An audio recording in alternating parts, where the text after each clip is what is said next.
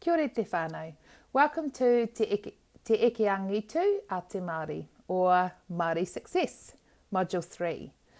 This module is going to explore a variety of topics. We're going to start off talking about how our schools define success. What are the implicit and explicit things that as schools we put out, sometimes overtly, sometimes covertly, to our kids and whānau that support the notion of what we believe success is and what is important to be successful. Secondly, we're going to have a look at Māori achieving success as Māori, what that looks like, how schools can practically enable their students, their Māori students, to be successful as Māori. And lastly, we're going to have a look at future focused pedagogy and future focused schools and how that can link to effective pedagogy for Māori students.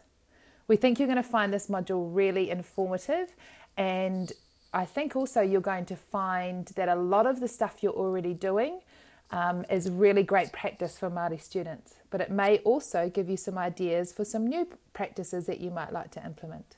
Best of luck with this module, and don't forget, Anaru and I are always here to support you. Ngā mihi.